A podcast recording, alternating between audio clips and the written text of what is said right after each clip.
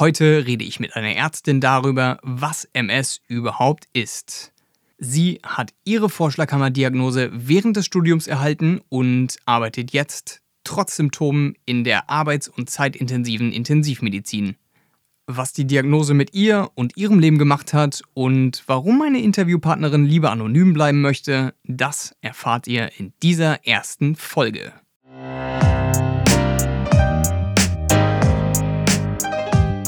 Moin bei Eye of Patrick. Hier geht es um die Krankheit MS und alles, was mit ihr zu tun hat. Ich will dir zeigen, dass das Leben auch mit der Diagnose verdammt geil ist.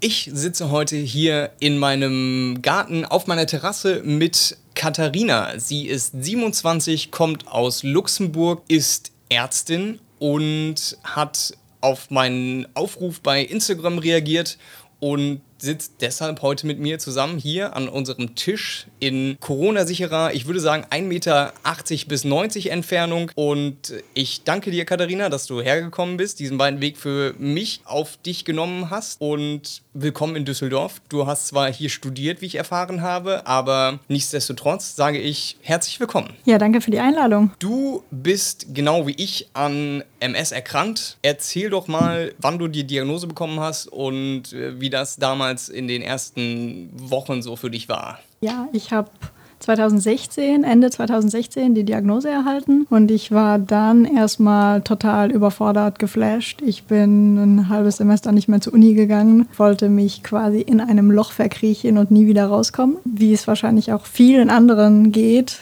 zu dem Zeitpunkt, wenn man dann Diagnose gestellt bekommt. Ich war auch da schon im Medizinstudium. Äh, ich bin dann auch beim Neurologen gewesen mit meinen Symptomen und der hat mir dann quasi einfach nur so gesagt, ja, du kannst ja auch eins und eins zusammenzählen, dann weißt du doch, was du hast. Deine Symptome waren welche gewesen? Angefangen hat es mit Doppelbildern und dass mir der linke Fuß oft eingeschlafen ist. Mit den Doppelbildern war ich eigentlich zuerst beim Augenarzt gewesen, weil ich dachte so, okay, brauchst vielleicht eine Brille, irgendein Problem mit den Augen und da war dann am Ende nichts. Und dann kam es eigentlich eigentlich so akut, dass ich morgens wach wurde und dass mir der Fuß eingeschlafen war und dass ich den nicht wirklich, das Gefühl ist auch nicht wiedergekommen und ich konnte nicht richtig aufsetzen und dann kam die ganze Kaskade, wie ich dann auch zum Neurologen kam und dann Lico abgenommen wurde. Da du ja quasi vom Fach bist als studierte Medizinerin, welches Wissen hat man als Medizinstudent über gerade diese Krankheit MS? Gibt es da irgendeinen Blog drüber oder ist das was, was man irgendwann mal gehört hat, aber nicht äh, sich damit auseinandersetzt, bis man sich eventuell auf eine Fachrichtung spezialisiert? Also man hat auf jeden Fall davon gehört und man weiß, was es ist und man weiß so plus minus, wie es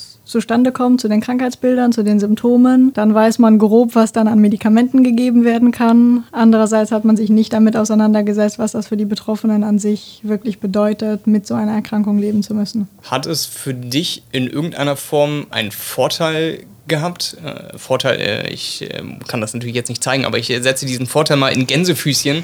Gab es diesen Gänsefüßchen-Vorteil in irgendeiner Form durch das Medizinstudium für dich oder war es trotzdem der Vorschlaghammer, der gekommen ist? Also es war anfangs schon der Vorschlaghammer. Andererseits äh, kannte ich so vom Studium her auch ganz viele Patienten, die damit eigentlich ganz alt werden und dass die Lebenserwartung nicht groß eingeschränkt ist. Das hat mich dann schon wieder so ein bisschen beruhigt. Ich bin ein Statistikmensch, würde ich mal so sagen. Ähm, falls man es gerade gehört hat, äh, aufgrund der Tatsache, dass wir auf der Terrasse sitzen, schwirren hier halt irgendwelche Viecher rum, unter anderem auch Wespen. Dann, ja, äh, ist das inklusive, dass vielleicht mal ein Brummen durchs Mikrofon geht. Ich bitte das zu entschuldigen. Äh, ja, ich bin so ein Statistikmensch und das hat mir persönlich relativ geholfen zu wissen, dass die meisten trotzdem eine normale Lebenserwartung haben, dass so viele Leute ohne große Einschränkungen das hohe Alter erreichen und dann eben Sehstörungen oder Sensibilitätsausfälle ein positiv prädiktives Symptom ist für einen milden Verlauf, also Beginn im jungen Alter und äh, remittierend. Das war dann so das, was ich wissen musste. Okay, nochmal Glück gehabt, aber es war natürlich trotzdem relativ hart am Anfang. Was ist denn für jemanden, der diese Diagnose bekommt und der nicht zufällig gerade Medizin studiert hat, wie beschreibst du die Krankheit MS? Was, was ist MS überhaupt? Dass die Myelinscheiden von deinen Nerven kaputt gehen. Also es ist wie so ein Kabel und da ist eine Isolationsschicht drumherum und dann ist das eigentlich, als ob die Isolationsschicht abgenommen wird und dann kann natürlich bei dem Kabel irgendwie Übertragungsfehler vorkommen. Du hast gesagt, dass du ein Statistikmensch bist. Gibt es irgendwelche evidenzbasierten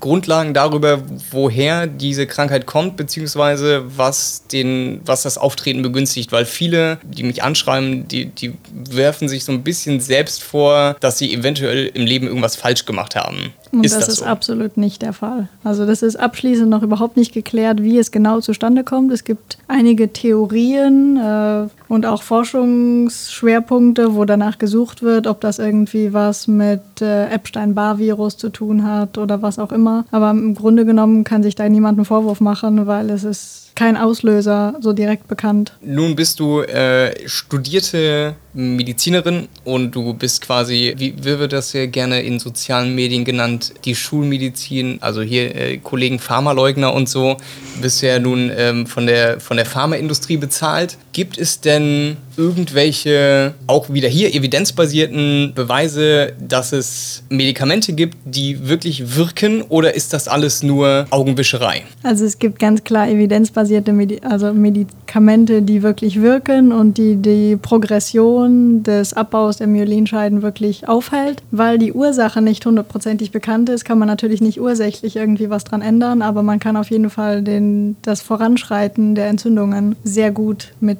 aktueller Medikation Infektion hemmen. Letztendlich sorgen ja diese ganzen Medikamente auf dem Markt äh, dafür, wie du es gesagt hast, dass sie die Krankheit nicht heilen, aber dass sie den Körper davor bewahren, sich selbst zu zerstören. Du nimmst genau wie ich Tecfidera. Tecfidera ist äh, hat den Wirkstoff Dimethylfumarat und Tecfidera ist ein Medikament, das oral eingenommen wird. Es ist Pillenform, man nimmt es morgens und abends in der Regel und man fängt mit einer äh, mit der Hälfte der Dosis an und dann wird vom Neurologen werden die Leberwerte überprüft, ob diese, dieses Medikament keine schlimmen Auswirkungen hat und wenn das nicht der Fall ist und der Körper dieses Medikament gut verträgt, dann wird man auf die doppelte Dosis, auf die normale Dosis dann hochgeschraubt. Nun hat dieses Medikament Medikament den ähm, oder eines der Symptome, die bei den meisten auftreten, ist das sogenannte Flash-Symptom. Das bedeutet, dass man einen hochroten Kopf bekommt. Ich habe keine Ahnung warum überhaupt, aber das sei mal dahingestellt. Und da frage ich mich, hast du auch diese wunderbare Flasch-Problematik? Seltener mittlerweile. Am Anfang, als ich es genommen habe, so die ersten drei Monate, hatte ich wirklich mehrmals täglich, dass mir dann äh, quasi wie das Blut ins Gesicht geschossen ist. Dass ich bin rot angelaufen, der Schweiß ging mir aus und dann nach zwei, drei Minuten ist es dann auch wieder abgeklungen. Aber es war mir da auch relativ unangenehm, weil dann auch jeder irgendwie gefragt hat, boah, geht's dir nicht gut? Äh, mittlerweile habe ich das weniger. Ich weiß aber auch nicht so genau, woran es liegen könnte.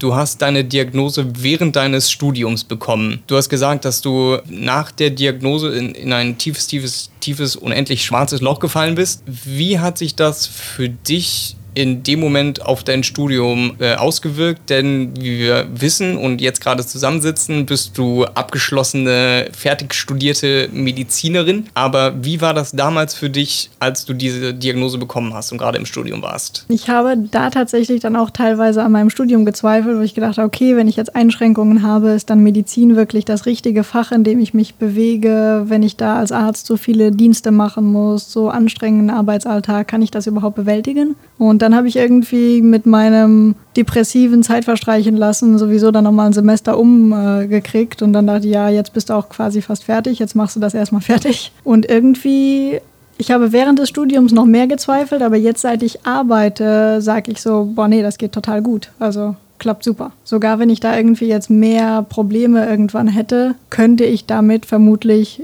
auch in dem Beruf gut umgehen. Nun gibt es viele neue Diagnostizierte, die sich unendlich viele Fragen stellen und eine davon ist, okay, ich habe jetzt diese Diagnose, ich habe Symptom XY, wie kann ich damit überhaupt noch weiter arbeiten gehen? Kann ich damit arbeiten gehen? Es ist nicht, also wir wissen beide, dass sich die Fragen für die Zukunft erstmal äh, sehr, sehr aufstapeln. Aber wie war das für dich? Bist du damit offen mit deinem Arbeitgeber umgegangen oder wie hat der das aufgenommen? Also bei meinem aktuellen Arbeitgeber, da war ich vorher schon mal, habe ein Praktikum gemacht und da hatte ich das schon mal angesprochen, dass ich eigentlich ja gerne da auch arbeiten würde, aber dass ich da so ein, kleines Päckchen mitbringen würde. Und die hatten dann aber eigentlich sofort, ja, wäre überhaupt gar kein Thema und äh, die haben mir jetzt auch ein paar mehr freie Tage eingeräumt, die ich dann so zur, zum Wiederausruhen äh, nutzen kann. Und das, die sind mir wirklich sehr entgegengekommen. Das fand ich ganz toll. Ich hatte sehr viel Angst, das zu erwähnen, weil ich dachte, ich komme vielleicht als Bewerber dann gar nicht mehr in Frage, weil die sich lieber, lieber jemand nehmen, der voll belastungsfähig vielleicht ist. Das ist sicher auch eine Frage jetzt, wo man hingeht. Das sind vielleicht nicht alle Arbeitgeber, die so reagieren. Das sind sicher auch in meinem Beruf nicht alle Oberärzte, die so reagieren würden. Aber wenn man da ein bisschen sucht, findet man sicher die richtigen Leute, die auch darauf Rücksicht nehmen. Du arbeitest aktuell in einem Krankenhaus. Ja. Und nun wissen wir, oder in der Regel weiß man, dass die äh, Arbeit im Krankenhaus nicht gerade die entspannteste ist, was Schichtdienste, Nachtdienste, ähm, Notfalldienste etc. pp angeht. Und du hast gesagt, dass eines deiner Symptome auch eine gewisse Erschöpfung mit sich bringt. Wie ist das denn mit deinem Beruf vereinbar? Also aktuell mit der Hitze, die man jetzt übers Mikro auch nicht so mitkriegt, äh, ist die auch wieder ein bisschen stärker geworden, die Fatigue. Da habe ich tatsächlich jetzt im, ich habe ein eigenes Büro im Krankenhaus und ich habe da einen Ventilator stehen, wo ich mir Eis Päckchen davor tue, dass es kühler wird. Und ich muss mir meinen Arbeitsalltag sehr viel ja, organisierter planen irgendwie. Also ich mache dann meine Visite eine Stunde, anderthalb Stunden lang, dann lege ich mich 20 Minuten hin. Dann bin ich eigentlich nur so rufbereitschaftsmäßig. Dann mache ich wieder so anderthalb Stunden was und dann lege ich mich wieder 20 Minuten hin. Und dann arbeite ich am Ende bestimmt ein, zwei Stunden länger als jetzt jemand, der nur acht Stunden bleibt. Aber ich habe das dann irgendwie relativ geregelt dann überstanden. Wir sitzen gerade irgendwann hier im Sommer zusammen und die Temperaturen sind gerade in den letzten Wochen nicht merklich unter 25 Grad gegangen. Auch nachts ist es nicht wirklich kühler geworden. Und nun gibt es ja das sogenannte Uthoff-Phänomen. Magst du vielleicht einmal kurz erklären, was das Uthoff-Phänomen ist? Das Uthoff-Phänomen ist eine vorübergehende Verschlechterung bestehender MS-Symptomatik während großer Hitze. Also auch wenn man in die Sauna geht, wenn man irgendwo sich aufhält, wo es super warm ist. Dann kann es eben sein, dass äh, Symptome, die jetzt so nicht unbedingt vorhanden sind, sich verschlimmern oder eben wieder auftreten. Bei mir ist das zum Beispiel, dass, der, dass mein linker Fuß wieder einschläft. So. Und wenn du sagst, du hast einen Ventilator und dann auch optional Eis bei dir zu, äh, im Büro stehen, wird es, werden diese Symptome dadurch gelindert? Ja. Hast du sonst noch irgendwas für Uthoff, was du dagegen unternimmst, außer diesen Ventilator und Ruhe und Eis? Nee, eigentlich nicht. Also ich achte ein bisschen darauf, dass ich eben nicht in die große Hitze komme. Ich würde jetzt nicht mittags um 12 jetzt bei 35 Grad spazieren gehen oder so. Ich halte mich dann eher in kühleren Räumen auf. Ich gucke, dass ich genug trinke. Aber sonst kann man da auch nicht viel machen. Du hast erzählt, dass du nach deiner Diagnose in ein depressives Loch gefallen bist oder in ein Loch gefallen bist und dann daraus äh, irgendeine Form Depression resul resultiert hat. Wie lange warst du in diesem Loch? Also ich habe so ja Ende 2016 meine Diagnose bekommen. Das war so Ende Oktober, Anfang November. Dann war ich irgendwie erstmal so in einem Loch drin und dann habe ich mir im darauffolgenden Jahr äh, im März einen Hund geholt und dann war es vorbei. Ich will jetzt nicht dazu aufrufen, dass jeder sich einen Hund zu, zulegen soll, aber das war sowas, was ich schon lange auf meiner To-Do-Liste hatte und ich habe irgendwie gedacht, nee, mit Studium ist nicht, nicht so das und dann war ich plötzlich einfach so, fuck it, ich mache das jetzt. Nun bist du Ärztin. Wie war dein Besuch beim Neurologen? Es ist ja einfach äh, Sympathie, ob das jetzt mit einem ähm, Arzt, welcher Art auch immer, klappt oder nicht klappt. Aber nun ist das ja eine Diagnose, die jetzt nicht irgendwie, ah, okay, Sie haben Heuschnupfen, nehmen Sie dieses Nasenspray und dann geht es Ihnen in einer Woche wieder besser. Wie war das bei dir? Also ich war sehr geschockt, wie äh, unempathisch man so eine Diagnose rüberbringen kann. Das war ja wirklich so ein, ja, du kannst dir ja denken, was du, was du hast und dann können wir jetzt das geben oder das geben oder das geben und dann äh, ja, musst halt gucken, dass du damit klarkommst. Ich habe aber mittlerweile den Neurologen gewechselt und ich habe jetzt auch einen sehr empathischen Neurologen, dem ich auch immer mal wieder so per, per SMS meine wenn ich irgendwie was äh, neues Rezept brauche oder so, was ich dann kriege. Also es gibt auch gute Neurologen, aber ich habe anhand dieser Diagnose verstanden, wieso wir im Studium Kommunikationstraining haben. Ich muss auch zugeben, dass die äh, Neurologin, bei der ich meine Diagnose bekommen habe, auch mh, mm, empathisch äh, wie ein Eisblock war. Und da hätte ich mir tatsächlich ein bisschen mehr Menschlichkeit gewünscht. Andere Menschen mögen das komplett anders empfinden, das ist absolut richtig. Ich habe mittlerweile den Neurologen zweimal gewechselt, also ich bin jetzt bei meinem dritten und auch der zweite Neurologe war mit seiner Freundlichkeit und Menschlichkeit eher so im unteren Bereich der Leiter. Der war Professor, der gute Herr. Und äh, ich zweifle in keinster Weise seine Kompetenz an, aber ich finde, dass so bestimmte Berufe eventuell so ein bisschen mehr menschlich sein könnten. Du hast ja glücklicherweise Vorkenntnis gehabt über diese Krankheit. Hättest du dir, oder ich frage, ich frage direkt, bist du nach deiner Diagnose zum Psychologen gegangen? Ja. Hat dein Neurologe dich zu dieser Psychologin Loge, äh, überwiesen? Nee, da könnte man tatsächlich nachbessern, dass auch solche Angebote sofort vielleicht bei Diagnosestellung irgendwie mitvermittelt werden könnten. Ich bin relativ psychologenaffin, da meine Mutter Psychologin ist. Da kam mir das irgendwie eher in den Sinn, okay, hm, ich komme damit vielleicht nicht ganz so gut klar, ich brauche Hilfe, was auch absolut okay ist, wenn man so eine Diagnose kriegt, dass man sagt, ja, das schlägt mir auf die Psyche, das ist total okay, wenn ich zum Psychologen gehe, wenn ich zum Psychiater gehe, wenn ich irgendwie Antidepressiva bekommen müsste. Also ich habe das dann gemacht, ich habe auch Antidepressiva eine Zeit lang genommen und ich bin aber somit wieder ganz gut in die Bahn gekommen. Ich persönlich finde auch, dass es da ein Defizit gibt. Nun bin ich zwar nur einmal neu diagnostiziert worden, aber sowohl diese Dame als auch der Professor, bei dem ich danach war, die haben mich beide auf Nachfrage nicht wirklich zum Psychologen schicken wollen, aus welchen Gründen auch immer. Ich persönlich finde, dass, dass diese Diagnose unabhängig der ähm, medizinisch-klinischen Symptome auch erfordert, dass man darüber mit jemandem redet, der einem professionelle Hilfe dazu leistet. Und ich finde auch, dass eigentlich jeder Neurologe mit der Diagnose direkt die Überweisung zum Psychologen geben sollte. Aber das hat sich vielleicht, in der Zukunft ändert sich das vielleicht. Du hast jetzt durch dein Medizinstudium Wissen über medizinische Dinge, aber hast du dich in irgendeiner Form über die Krankheit auch online informiert? Ja, wie vermutlich alle. Ich habe das gegoogelt. Durch meine Search History kriege ich eher die medizinischen Sachen angezeigt. Und dann habe ich erstmal ein paar Fachberichte darüber gelesen. Äh, dann dachte ich so, okay, ja, hm, klingt nicht so geil. Ähm, ich habe aber tatsächlich auch über eben Social Media oder so ein bisschen angefangen zu schauen. Und dann habe ich da auch ein paar so auf Instagram ein paar Leute gefunden, die das relativ positiv dargestellt haben. Ich habe bei der DMSG in dem Forum ein bisschen rumgelesen. Also da ist wahrscheinlich auch jeder anders, aber mir hilft das wirklich von anderen Leuten zu lesen, die dann trotzdem ein total, auch wenn auch inszeniert auf Instagram, total cooles Leben haben und damit dann irgendwie gut klarkommen. Du hast dich also aktiv nach Leuten umgeschaut, die ähm, deren Glas ähm, auch mit MS mehr voll als leer ist.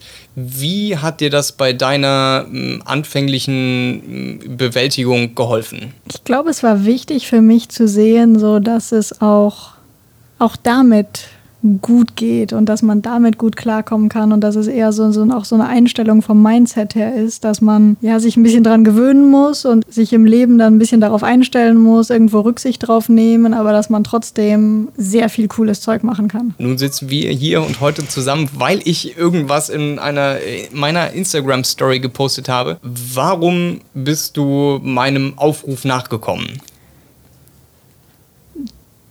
Ja, ich habe so von mir aus immer gerne das Bedürfnis, dann meine positive Einstellung zu Sachen auch mitzuteilen oder so, so, um es ein bisschen weiter auszunehmen. Ich bin auch im Studium äh, oft als Tutor für irgendwie so Ersti-Gruppen verantwortlich gewesen, habe mit denen den Anatomiekurs gemacht und war dann da so quasi der Mentor, der denen gesagt hat, hier die ersten Prüfungen, das ist gar nicht so wild, das schaffst du super. Du musst dich ein bisschen darauf konzentrieren, du musst ein bisschen darauf gucken und dann geht das. Und das habe ich immer sehr, sehr gerne gemacht und das hier, glaube ich, geht so ein bisschen in dieselbe Richtung, dass ich irgendwie gerne Leuten mit auf den Weg gebe, hier, guck mal, du musst dich ein bisschen anpassen, aber dann geht das schon und du schaffst das. Du hast ja gesagt, dass du das eventuell gerne in irgendeiner Form semi-anonym machen möchtest, dieses Interview.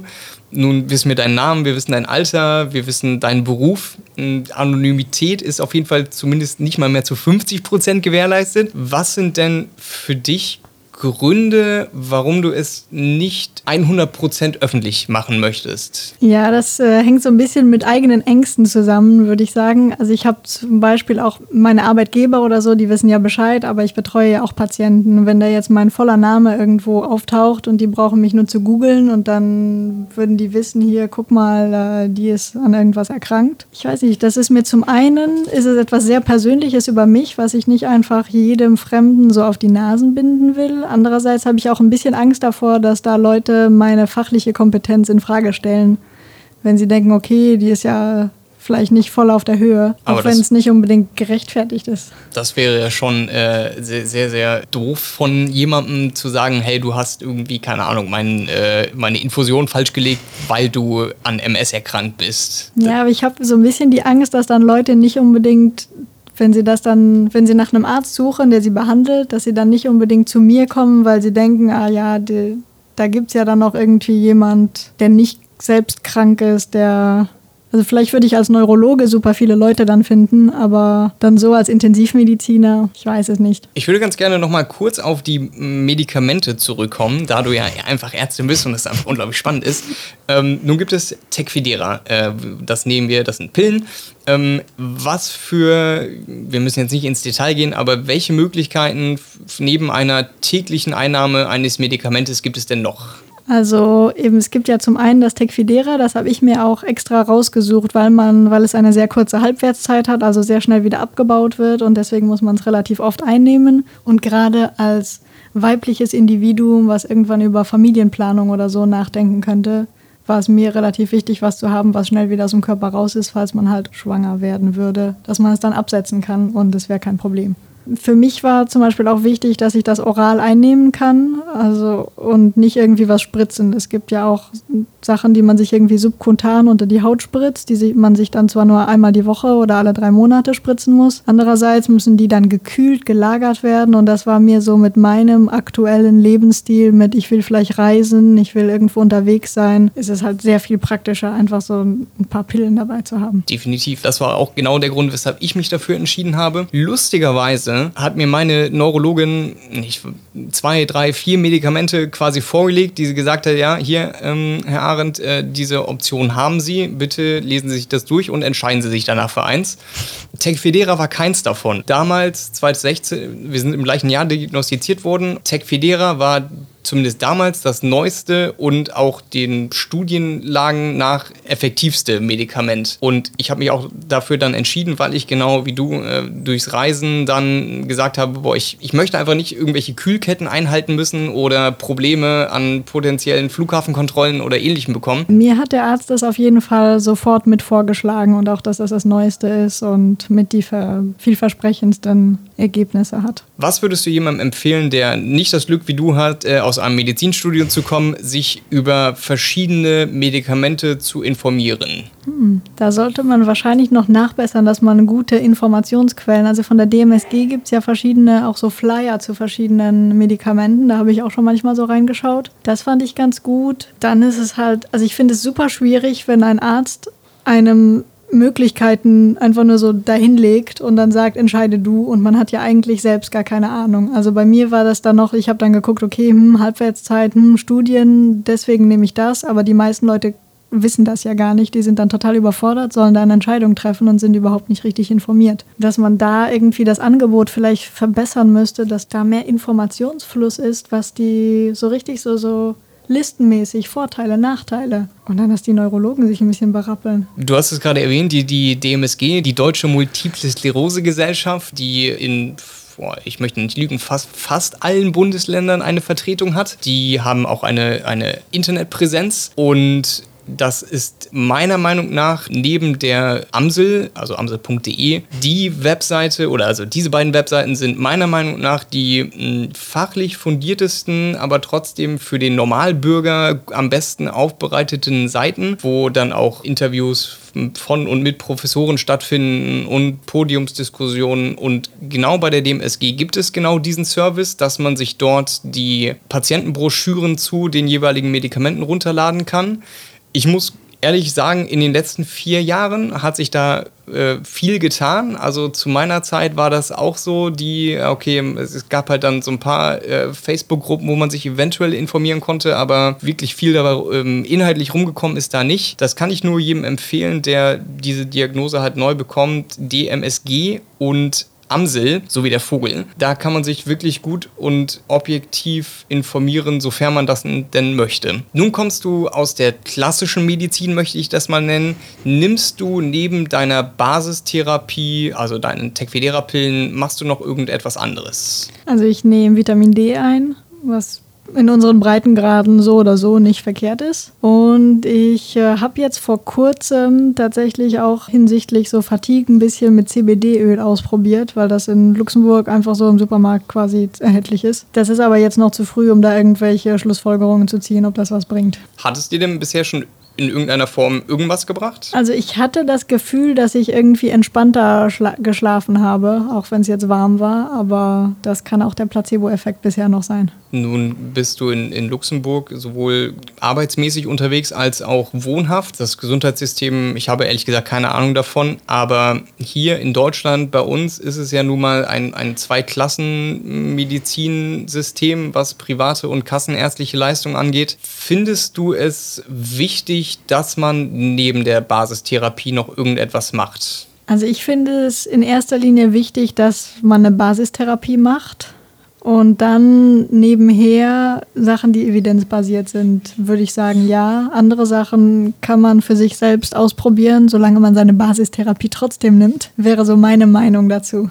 Nun gibt es Leute, die sich aus welchen Gründen auch immer gegen eine Basistherapie entscheiden, aus der Studienlage. Warum ist die Basistherapie denn so wichtig? Also es gibt äh, evidenzbasierten Konsens, dass die Basistherapie wirklich was bringt, um das Fortschreiten der Krankheit, also die Krankheitsprogression wirklich zu verlangsamen. Daher, das ist natürlich jedem selbst überlassen, aber ich denke, wenn man die Möglichkeit hat, eine Basistherapie zu bekommen, die das so weit abschwächt, dann sollte man das auch nutzen. Und ich denke, ich weiß nicht, das ist natürlich so meine Auffassung vermutlich, aber ich denke, Leute, die sich dagegen entscheiden, sind vielleicht einfach nicht richtig informiert worden oder haben sich auf den falschen Websites dazu informiert und haben nicht das Wissen oder irgendwie das Know-how, um selbst irgendwelche Studienlagen zu äh, analysieren und sich darauf dann eine Meinung zu bilden. Nun hat die Basistherapie ja einen, einen Vorteil, wie man in Studien herausgefunden hat, der eintreten kann, wenn die Wirksamkeit eines Medikamentes einsetzt. Man muss das einfach so sagen, es ist jetzt nicht gegeben und sichergestellt, dass wenn ich äh, ein Medikament nehme, welches das auch immer ist,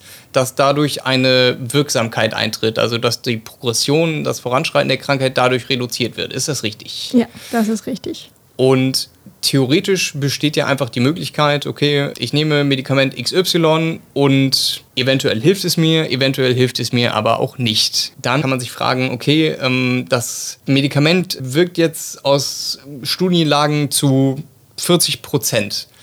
Also besteht eine 60-prozentige Wahrscheinlichkeit, dass es eventuell nicht hilft. Was würdest du jemandem raten, der zu den 60 Prozent tendiert, anstatt zu sagen, ja, ich nehme Nebenwirkungen von Medikamenten in Kauf, aber ich hoffe darauf, dass ich zu den 40 Prozent gehöre, dass die Krankheit nicht vorschreitet. Also es gibt ja auch noch so viele andere Medikamente. Deswegen, also auch wenn eine Basistherapie jetzt nicht anschlägt, dann gibt es noch so viele andere Sachen, die man ausprobieren kann, die dann vielleicht anschlagen würden. Ich würde da auch eher dazu raten, nicht sofort dann das Handtuch zu schmeißen. Und wenn man dann die, die 40 Prozent hiervon, dann hat man da leider kein Glück gehabt, aber dann hat man noch die 30 Prozent beim nächsten Stoff und dann hat man da vielleicht mehr Glück. Nun reden wir hier von der die Basistherapie schlägt an oder schlägt nicht an. MS ist ja neben den gestörten Nervenbahnen bilden sich ja Läsionen im Gehirn, die man im MRT sehen kann. Was genau sind denn diese Läsionen überhaupt, die man im, im Gehirn sozusagen sieht? Das sind so quasi Entzündungsherde, könnte man das so nennen, die man dann im Gehirn sehen kann. Die kann man auch im MRT sehen. Dann kann man auch Kontroll-MRTs machen und wenn man dann eine Basistherapie hat, macht man auch regelmäßig Kontroll-MRTs und dann kann man sehen, ob die Krankheit weiter voranschreitet, ob da ganz viele Läsionen, Herde hinzugekommen sind oder nicht und ob man dann gegebenenfalls die Therapie wechseln sollte. Wenn man dann im MRT diese Herde sieht oder ein eventuell wegen eines Schubes ins MRT kommt, wird einem ja eventuell Kontrastmittel gespritzt. Was ist das und warum bekomme ich das überhaupt? Also bei Entzündungsherden hat man ja erhöhten Stoffwechselaktivität und das sind dann äh, so Tracer, die eigentlich erhöhte Stoffwechselaktivität sichtbar machen. Und deswegen kann man das dann besser visualisieren, wenn man das dann gespritzt bekommt. Aber ich bin jetzt auch nicht radiologisch der Fachmann dafür. Logisch, ich auch nicht, ich gebe es zu. Nun ist ja die klassische Behandlung eines akuten MS-Schubes die Gabe von hochdosiertem Cortison über einem Zeitraum, den der Neurologe festlegt. Warum gibt es das Cortison nur, ich sage mal, drei bis fünf Tage? Und was versucht dieses Cortison überhaupt mit meiner, mit meiner MS-Attacke, mit meinem MS-Schub zu machen? Also so ein MS-Schub ist ja eine akute, wirklich hohe Entzündungsaktivität, die dann vorhanden ist. Und das Cortison ist, auch wenn es sehr umstritten, also die Leute mögen es ja mittlerweile nicht mehr so, aber es ist tatsächlich eines der besten Entzündungshemmer, die wir so in der Medizin haben. Und es reicht da tatsächlich aus, über ein paar Tage wirklich sehr, sehr hochdosiertes Cortison zu geben, um diese Entzündungsaktivität einfach mal akut einzudämmen dass sich das alles wieder ein bisschen beruhigen kann und wieder einpendeln. Kommen wir vielleicht nochmal zurück zu etwas Persönlichem.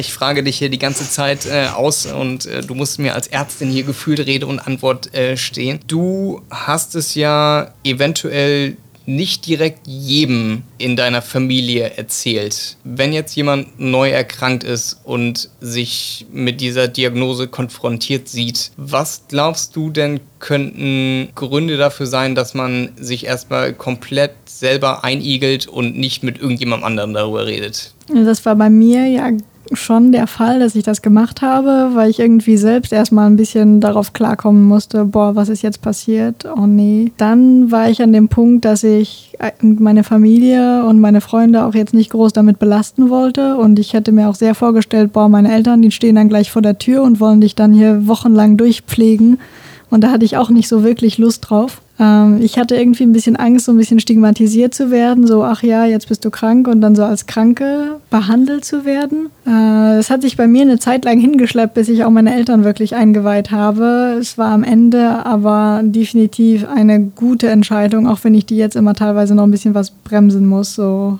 nein, ich brauche keine Futterpakete für die nächsten sechs Wochen. Und äh, aber ich glaube, das machen auch andere Eltern, ohne dass die Kinder MS haben.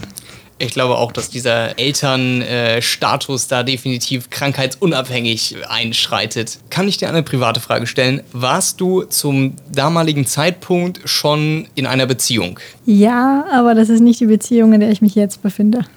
Sehr gut. Das erleichtert mir die nächste Frage, denn bist du offen mit deiner Krankheit damit umgegangen, als du deine aktuelle, deinen aktuellen Partner kennengelernt hast? Ja, also ich habe den kennengelernt gehabt und wir haben da uns so relativ viel Kontakt gehabt und ich glaube, das war mit einer der ersten Sachen, die ich ihm irgendwie so vor den Kopf geworfen habe. So, äh, ich war so überrascht, der ist richtig gut damit umgegangen, weil ja, ist halt so, ne? Und der nimmt auch jetzt sehr, sehr viel Rücksicht. Also wir haben so ein bisschen Codeworte, wenn wir irgendwo jetzt äh, bei Leuten unterwegs sind oder so und ich merke, okay, nee, jetzt müsste ich aber mal Pause machen, dass ich dem das dann so mitteile und dann kriege ich auf jeden Fall den Rucksack getragen und dann machen wir so dann meine, ah, wollen wir nicht da irgendwie mal uns hinsetzen und was trinken und so. Das ist es nicht immer ich bin, der halt sagt, so, ach, ich bräuchte aber jetzt mal wieder eine Pause, weil mir das immer noch schwer fällt, teilweise, wenn ich in einer Gruppe mit Freunden unterwegs bin, dann der zu sein, der sagt, boah, nee, jetzt müssen wir aber mal einen Gang runterschalten. Ich weiß auch einfach, dass es vielen Leuten so geht,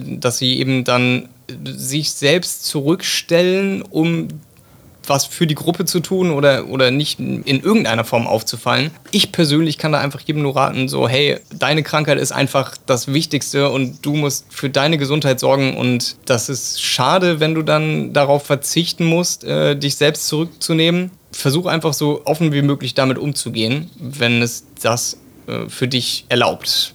Wenn wir darüber reden, warum man trotzdem positiv mit der MS umgehen sollte. Nun ist es ja ziemlich schwer für jemanden, der die Diagnose gerade bekommen hat, auch nur irgendein kleines Glühlämpchen am Ende des Tunnels zu erkennen, weil die Welt einfach ziemlich schwarz geworden ist. Nun hast du auch gesagt, dass du dich vor allem auf Social Media bei Personen bewegt hast, die das Leben auch mit MS trotzdem positiv sehen. Wieso fällt es uns gerade so schwer, nach der Diagnose trotzdem noch Licht zu sehen? Ich glaube, weil sich einfach unsere allgemeine Vorstellung, wie unser Leben jetzt weiter verlaufen wird, irgendwie mal über den Haufen geworfen wird. Jeder hat so, so Ziele, wie in den nächsten zwei Jahren will ich das machen, das machen, das machen. Und dann kommt der Vorschlaghammer und da muss man erstmal neu sortieren. Was, was will ich in meinem Leben? Was sind die nächsten Ziele? Wie gehe ich jetzt ja, weiter damit um? Wo bewege ich mich hin? Und ich glaube, dass wir da relativ große Probleme damit haben, uns neu zu sortieren, ohne da ein bisschen wehleidig zu werden. Nun ist halt die MS auch unglücklicherweise eine Krankheit mit tausend Gesichtern, wie es ja auch so schön heißt, aber vor allem mit oder mit noch viel mehr hm, Ungewissheiten, einfach weil man nicht weiß, was nächste Woche in zwei Monaten oder in zwei Jahren ist. Und wie hat denn die MS dein Leben positiv beeinflusst? Ich habe das Gefühl, dass ich mit der Diagnose mehr im Moment lebe, auch wenn das jetzt irgendwie so ein bisschen nach Motivationsspruch klingt. Ähm, ich habe ja dann den Drang gehabt, dass ich mir dann tatsächlich mal, ich wollte schon immer einen Hund haben, ich habe mir einen Hund geholt. Das hat mir sehr gut getan. Ich mache viel mehr Urlaub, als ich vorher gemacht habe. Da war ich irgendwie auch sehr mit Studium beschäftigt und mal gucken, äh, ja, irgendwann in der Zukunft, wenn du da mal Zeit hast und äh, etabliert bist, dann kannst du das ja machen und das mache ich jetzt einfach sofort. Ich bin vor meiner großen Abschlussprüfung ein paar Wochen vorher Skifahren ge gegangen, wo alle anderen, die da am Lernen waren, haben gedacht, du hast sie doch nicht mehr alle. Aber ich war Skifahren. Und das war tatsächlich die letzte Woche, wo man in dem Jahr noch überhaupt irgendwo hinfahren konnte. Das war im Endeffekt schon die richtige Entscheidung. Ich mache jetzt in zwei Wochen vermutlich nochmal Urlaub. Ich mache Ende des Jahres nochmal Urlaub. Ich hatte jetzt nochmal im Juli Urlaub gemacht. Also ich fahre viel mehr irgendwo hin und genieße die Zeit, wo ich mir vorher irgendwie das schlechte Gewissen hatte, wenn ich jetzt schon wieder was, was für mich quasi tue und es ist noch so viel zu tun. Wie konnte ich das vorher rechtfertigen so? Ich finde das auch super wichtig, dass man gerade auch darüber erfährt, wenn man diese Diagnose neu bekommt, dass man auch wirklich weiß dann, okay, ähm, es ist nicht schlimm, dass ich mich jetzt zurückstelle und es ist gut für mich und meine Krankheit, dass ich jetzt mir Pausen genehmige. Du hast jetzt deine Diagnose seit ähm, gut und gerne ein bisschen mehr als vier Jahren. Was würdest du denn jemandem an die Hand geben, der seine Diagnose seit vier Tagen hat und nicht diese Erfahrung hat, die man halt unweigerlich dadurch mitbringt, dass man länger an, äh, an MS erkrankt ist? Was würdest du so einer Person sagen? Ich würde versuchen, dir ganz viel Informationsmaterial an die Hand zu geben, dass sie die richtigen Entscheidungen trifft, was Medikamentenwahl angeht, was so Lebensumstellungen äh, bedeuten könnte. Oder sogar irgendwie Kontakt herstellen, dass man einen, einen Austausch mit schon länger Erkrankten hat, die aber positiv eingestellt sind, weil da gibt es auch ganz, ganz andere auf Social Media. Dass man irgendwie so ein bisschen ja, an der Hand geführt wird und gezeigt bekommt, guck mal, es kann auch so sein. Es ist natürlich recht schwierig in dieser Zeit nach der Diagnose überhaupt irgendwelche Informationen anzunehmen und offen für irgendwas zu sein. Viele Leute fragen sich gerade nach der Diagnose, ist es okay, dass es mir schlecht geht? Absolut. Das ist aber auch so ein gesellschaftliches Problem, dass es so verpönt ist zu sagen, hey, äh, mir geht's nicht gut, ich brauche Hilfe. Und das ist absolut in Ordnung, wenn man zum Beispiel so eine Diagnose bekommt, dass man sagt, hey, mir geht's nicht gut, ich brauche jetzt professionelle Hilfe oder ich brauche Leute, die einfach nur für mich da sind. Und es ist total in Ordnung, wenn es einem damit nicht gut geht. Man soll jetzt nicht die Diagnose kriegen und dann sagen, ach ja, das war heute vielleicht nicht so ein optimaler Tag. Ich glaube, das gibt es auch gar nicht. Es ist total normal, dass einem das zu schaffen macht und dass es ja, dass man dann vielleicht ein bisschen deprimiert ist. Und man sollte nicht zögern, bestehende Hilfsangebote dann auch anzunehmen. Nun bist du 27 und hast seit vier Jahren deine Diagnose. Dein erster Schub waren Doppelbilder und Gefühlsstörungen im Fuß. Wie hat sich denn seit dem Jahre 2016 deine MS verändert? Ich äh, kann von mir selbst behaupten, dass ich sehr großes Glück mit meiner MS eigentlich habe, dass sich die nicht groß verändert hat. Also ich habe natürlich meine Fatigue, die so hinzugekommen ist, äh, dass ich mich öfter mal ausruhen muss, wenn es super anstrengend wird. Aber so von den Symptomen her ist jetzt nichts Neues hinzugekommen. Und äh, mein Fuß, der wird immer manchmal wieder noch taub, wenn ich mich übernehme. Aber wir, also wie mein Partner und ich, wir nennen das dann so das linke Fußproblem, wie ich dann äh, darauf hinweise, dass ich jetzt mal wieder einen Gang zurückschalten muss. Somit kann ich eigentlich von mir behaupten, dass ich da ziemliches Glück habe und bisher nichts weiteres verzeichnen kann. Allerdings, wenn jetzt was hinzukommt, dann ist das halt so und dann wird das auch irgendwie gehen. Das sagst du vollkommen richtig. Du hast auch die letzten Symptome äh, offensichtlich gut akzeptiert und ich bin mir sehr sicher, dass du auch die nächsten Symptome mit Bravour meistern wirst. Ich hoffe, dass die Urlaubsplanung in Zukunft nicht zu kurz kommt und dass die nächsten Urlaube, wie du gesagt hast, schon geplant sind. Und dann bedanke ich mich an dieser Stelle sehr herzlich dafür, dass du heute mit mir hier gesessen hast. Und ich wünsche dir bei deiner weiteren Reise im Leben, unabhängig von MS oder nicht MS, alles Gute und hoffe natürlich, dass sich die MS auch in den bestehenden Fällen und Symptomen nicht weiter verstärkt. Und sage vielen, vielen Dank. Ja, danke dir. Yo, das war sie also, die allererste Folge von Eye of Patrick. Wenn du noch mehr Informationen haben möchtest, findest du mich auf allen anderen Kanälen bei Social Media unter Eye of Patrick. Oder du wirfst einen Blick in die Show Notes, dort ist das Ganze auch verlinkt. Ich bedanke mich bei dir recht herzlich fürs Zuhören, wünsche dir einen schönen Tag und freue mich, wenn du das nächste Mal wieder einschaltest. Bis dahin sage ich Tschüss, dein Patrick Arendt.